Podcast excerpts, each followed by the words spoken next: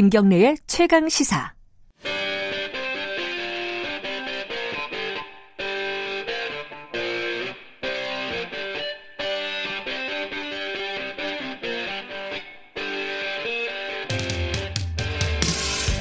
핫한 경제사안, 그 정수리에 침을 꽂는 경제 직설 시간입니다.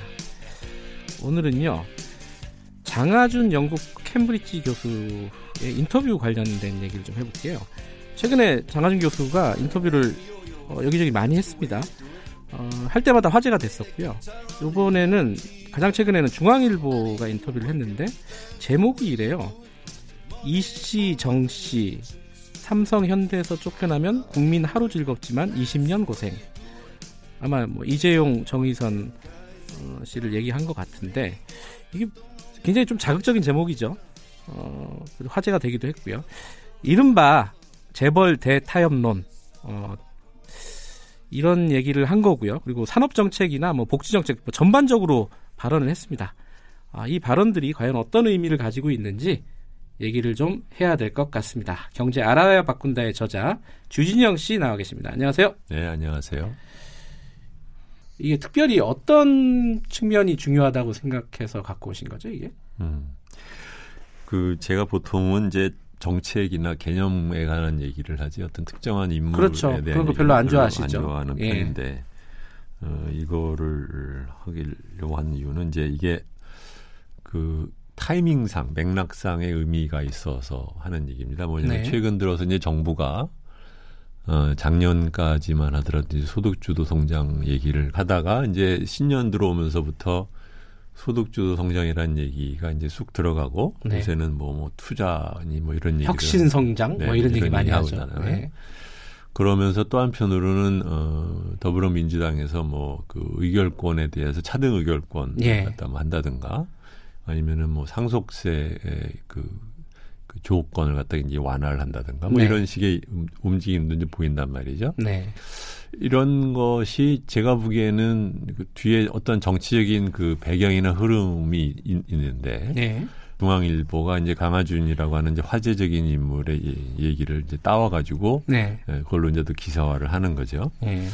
이런 게 이제 어떻게 보면 전체적으로 지금 어, 문재인 정권 들어선 이후에 그 재벌 정책에서 뚜렷한 성과가 없다라는 것에 대한 우려, 비판들이 있고 그러더니 요새 와서는 아예 또 도리어 그 투자나 아니면 친기업적인 뭐 모습을 보이는 쪽으로 지금 가는 것에 대해서도 굉장히 비판적인 사람들이 많은데 네.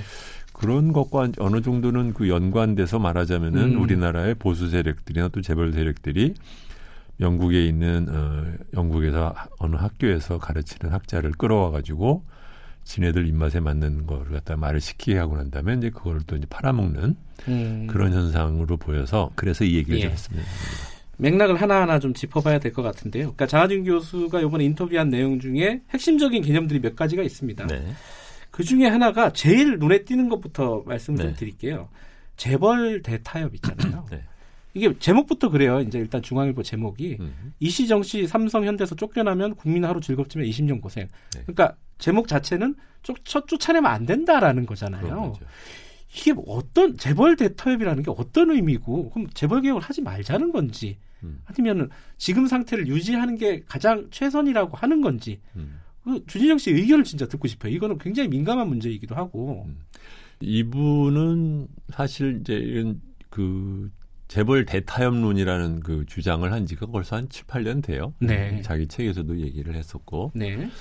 거기에 대해서도 이제 많은 사람들이 이제 비판을 했었는데 네. 우리나라의 재벌이 갖고 있는 순기능도 있다. 네. 역기능만 있는 건 아니다. 그런데 에, 주주 어, 원을 갖다 강조하는 그러한 그 재벌 개혁 운동자 예를 들면 이제 장하성이나 네. 김상조 같은 그런 사람들이 하는 것은 어 일종의 이제 그 미국식 신자유주의 또는 주주자본주의자의 이, 에, 주장에 너무 경도된 얘기다. 네. 근데 그런 식으로 하면 소위 미국 기업들이 갖고 있는 문제로 얘기를 하는 것처럼 장기적인 투자가 불가능해지고 뭐 이런 것들이 있으니까 네. 예, 그런 쪽으로 주주자본주의로 경도되면 안 되고 이제 네. 이런 얘기거든요. 네.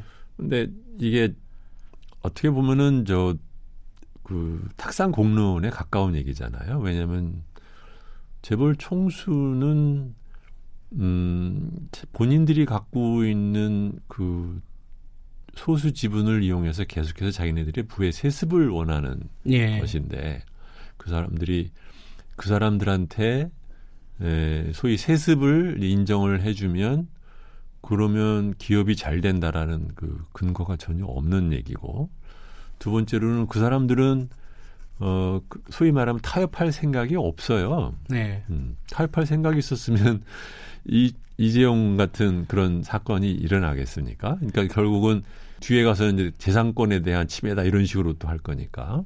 이게 사실 대중적으로는요. 어, 예를 들어 삼성을 외국 자본이 가져가면 어떡하느냐. 네. 그러니까 경영권은 지켜줘야 되는 거 아니냐. 네. 그런 논리가 굉장히 잘 먹히더라고요. 그렇죠. 이, 이 부분에 대해서는 어떻게 말씀하시겠어요? 어, 우리나라에서 지금 그 재벌 개혁을 하자는 사람들이 기본적으로는 재벌 총수가 자기의 사적인 이익을 위해서 회사의 부를 탈취하는 것을 막자라는 건데 네. 사람들은 야 니처럼 하면 재벌 기업이 망해 삼성이 잘 돼야 우리도 먹고 사는 거 아니야 네. 이런 식으로 이제 말하자면 얘기를 치환을 하는데 그게 이제 그 동안에 이제 보수 쪽에서 그 많은 그 언론의 힘을 동원해서 하던 논리죠. 네. 우리 재벌 개혁을 하자는 사람들이 원하는 것은 근본적으로 한국이 장기적으로 봤을 때 전문 책임 경영 체제를 우리도 도입을 해야지 언제까지 음. 이렇게 그 유례가 없는 다른 나라 어디도 없는 이런 식의 그 사적인 세습을 통한 그 기업 운영을 갖다 그대로 할 거냐. 네. 그거인 것이거든요. 그러니까는 말하자면 이런 논리는 뭐냐면 어, 재벌 총수 일가 대 글로벌 투기 자본이라는 네. 그 대결 구도로 말해서 얘기를 만들어 놓고 둘 사이에서 우리는 뭘 골라야 하니? 라는 식으로 얘기를 갖다 슬쩍 바꿔버리는 거예요. 네. 중요한 것은 전문가, 전문적이고 자기의 경영 성과에 대해서 책임을 지는 경영진이 운영하는 현대적인 기업으로 어떻게 탄생을 시킬 거에 대한 고민은 홀랑 음. 빠지고 실제적으로 재벌 총수 일가가 그 재벌의 기업에 대한 자기의 경영권, 권 여기서 권위는 저번에도 말씀드린 권리가 아니라 권력입니다. 예. 법적으로 아무런 보호를 받을 그 이유가 없는 그 권력을 잃으면 그러면은 글로벌 투기 자본이 들어와서 삼성을 먹느냐 아니거든요. 음. 무슨 수로 먹습니까? 실제로 그럴 수 있는 메커니즘 자체가 없어요. 음. 네.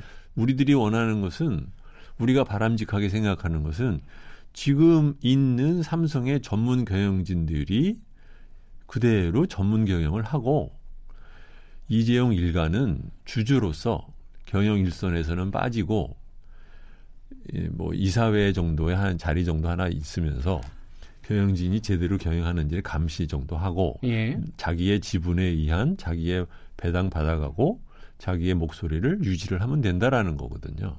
갑자기 거기다 대놓고 갑자기 총수 일가와 글로벌 투기 자본 사이에 지금 싸움으로 좀 얘기를 갖다 말하자면 환치를 시키는 겁니다, 이게. 허수아비 논리예요. 예. 그렇군요. 음. 또 하나 있어 이제 장하진 교수가 얘기하는 것 중에 이 재벌 대타협이 또 복지랑 좀 연결이 돼요. 음. 왜냐하면은 재벌 대타협을 하면서 세금을 많이 내라. 음. 그리고 세율을 대신에 확 깎아주자.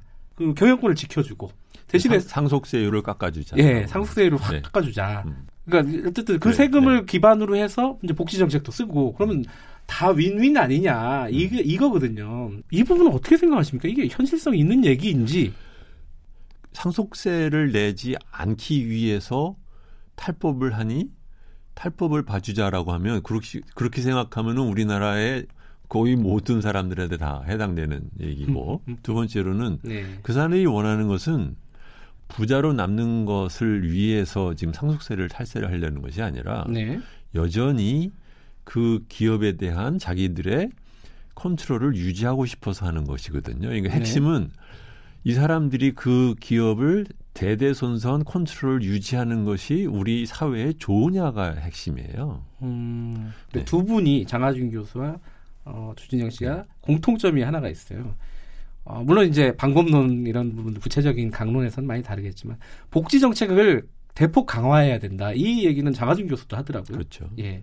물론 어, 장한윤 교수는 아까 얘기했던 그 대, 재벌 대타협을 통해서 세금을 마련하자 네, 네, 네. 이런 차원인데 그러면 주진영 씨가 말씀하시는 이런 복지를 강화하자는 건 어떤 방법입니까? 어떻게 어, 다른 겁니까? 상속세와 복지를 위한 세원 마대료는 전혀 상관이 없는 거예요. 왜냐하면 음. 우리나라에서 뭐 복지 재정이 1년에 들어가는 것만 하더라도 수십조가 넘습니다. 예. 그렇죠? 그렇다고 하면 이 뭐 특정한 일가에서 내는 상속세가 뭐 얼마를 더 내든 안 내든 간에 그것 때문에 복지 재정 할 수 있고 하고 그건 아, 상관이 예. 없는 거거든요. 그 장하준 교수의 그 얘기는 크게 보면 세 가지로 이제 그 정리가 돼요. 하나는 뭐냐면 어 적극적인 재정 복지 국가를 만들자. 네. 두 번째로는 어, 정부가 나서서 대규모 산업 정책을 예. 실시해야 된다. 어, 세 번째로는 이제 재벌과 대타협을 하자 라는 이제 세 가지로 네. 나누거든요. 저는 앞부분에 이제 에, 복지와 재정을 좀 더 적극적으로 하자는 것에 대해서는 뭐 동감인데 어, 정부가 이제 대규모의 그 산업 정책을 통해서 어, 투자를 활성화해 가지고 경제 성장을 해야 된다는 얘기는 저번에도 말씀드렸듯이 이미 우리나라가 다른 나라보다 한 GDP에 대비해서 10%더 이상 투자를 하고 있는 나라인데 자꾸 투자하자는 소리로 얘기를 갖는 것은 약간 좀 철진한 얘기다라는 생각을 하고 두 번째로는 과거에 그각 나라들이 경제 발전을 할 때 산업 정책에 의한 발전을 한 면이 있기는 있지만 지금 이미 소득이 이제 인당 3만 불이 넘어간 나라에서 특정한 산업 정책을 정부가 주도를 해가지고서 성공하는 예도 없고 그것이 가능하지도 않다는 생각을 하고요. 세 번째로 이제 오늘 얘기하게 된 것처럼 재벌 대타협이라는 논이라는 것은 굉장히 저 엉뚱한 소리를 하는 거다 이제 그렇게 생각을 하는 거죠. 이 장하준 교수가 계속 얘기하는 것 중에 이제 뭐 좀 약간 자극적인 워딩으로 얘기를 하면은 어 우리가 지금 경제개발 5개년 계획 같은 음. 그런 국가적인 큰 그림 네. 그런 것이 필요한 상황이다. 네. 그게 지금 너무 없다 우리가 음. 정부가 하는 역할들이 너무 없다 이렇게 계속 주장을 하고 있어요. 음. 이 부분에 대해서는 어떻게 생각하십니까? 그것도 약간 철진한 얘기 같이 들려요. 왜냐하면 네. 어, 그 과거에 그 민간 부분의 역량이 부족할 때는 뭐 교육을 제대로 받은 엘리트들도 몇 명 안 되고 네. 그럴 때는 정부가 이제 에, 전체적인 자원의 배분에 있어서 적극적으로 나서는 것도 어느 정도는 쓸모가 있었을 텐데 네. 지금은 우선 그렇게 할 수 있는 역량 자체를 정부가 안 갖고 있어요. 음. 그 사람들한테 자꾸 만들어라 만들어라 얘기를 한다는 것 자체가 약간은 그 실상을 너무 모르고 하는 얘기 아닌가 그런 생각이 들고요. 그리고 그런 식으로 지금 현대 경제에서 정부가 5개년 계획이 됐든 아니면은 대규모 산업 정책이 됐든 그런 걸 통해서 좀 경제를 운영하는 나라가 어디 있습니까? 음. 있다고 하면 중국인데 네. 중국은 선진 국가가 아니죠. 음. 그리고 중국은 그것을 하기 위해서 얼마나 많은 부작용을 일으키는 그러한 소위 말하면 개인의 그 표현의 자유를 갖다 억압해 가면서 지금 운영하는 나라입니까? 그러니까 민주 그러니까 선진 민주 국가에서는 가능하지 않은 방법을 자꾸 얘기를 한다 그런 음. 생각을 합니다. 지금 정부도 약간은 버리지 못하고 있는 그런 발전주의 때문에 복지 국가가 안 되는 것인데 음. 이 양반은 지금 복지 국가와 발전 국가를 동시에 같이 하자는 거잖아요. 네. 이게 논리적으로 서로가 안 맞아요. 예. 음. 둘다 할 수 있으면 좋겠는데, 저도 그렇게 가능하면 가능하면 좋겠다고 생각해요. 그렇지만 이 둘은 사실은 사상적으로 굉장히 부딪히는 얘기입니다. 왜냐하면 발전주의라는 것은 잘 된 놈만 골라서 그 사람한테 몰빵 주고 나머지 놈들은 따라가라는 얘기인데 네. 한편으로는 복지를 위한 재원도 쓰면서 발전을 위한 또 재원도 집중하자. 음. 그 재원은 그러면 뭐 무한적으로 나오는 게 아니잖아요. 네. 네. 지금 어 대략적으로 아까 세 가지 핵심을 짚어주셨는데요. 네. 재벌 대타협, 뭐 산업 정책, 그리고 적극적인 복지 재정 네. 정책 이 부분 대략 얘기가 다 됐는데 네. 뭐 특별히 좀 첨언하고 계신 네. 게 있으신가요? 어, 지금 보시면 어, 한국은 말하자면 음, 큰 숙제가 네. 이 경제를 이끌어가는 기업 부분의 에, 리더십을 어떻게 에, 자체적인 합법적인 방법으로 만들어내냐라는 그 큰 숙제를 갖고 있어요. 네. 그러니까 서구는 외부에 있는 투표를 가지고 있는 주주에 의한 민주적인 경영 체제로 갖고 있다고 하면 중국이나 아니면은 우리나라는 여전히 지금 세습 체제를 갖고 있는 거거든요. 예. 기업 운영에 있어서 리더십에 있어서도 어떻게 세습적인 전제적인 방법에서 어떻게 민주적인 방법으로 이제 전환할 거냐라는 큰 숙제를 갖고 있다. 네, 그걸 말씀드리고 싶습니다. 네, 알겠습니다. 오늘 사실은 이 장하준 영국 케임브리지대 교수님의 인터뷰를 가지고 시작을 했지만 사실 그분의 얘기를 지금 하려는 건. 아니고요. 네. 그분이 꺼낸 몇 가지 중요한 우리 사회 화두들이 있어요. 네. 그 그분의 말이 맞든 틀리든 간에 네. 그죠? 그 중에 가장 중요한 것 중에 하나가 재벌을 어떻게 할 것인가. 네.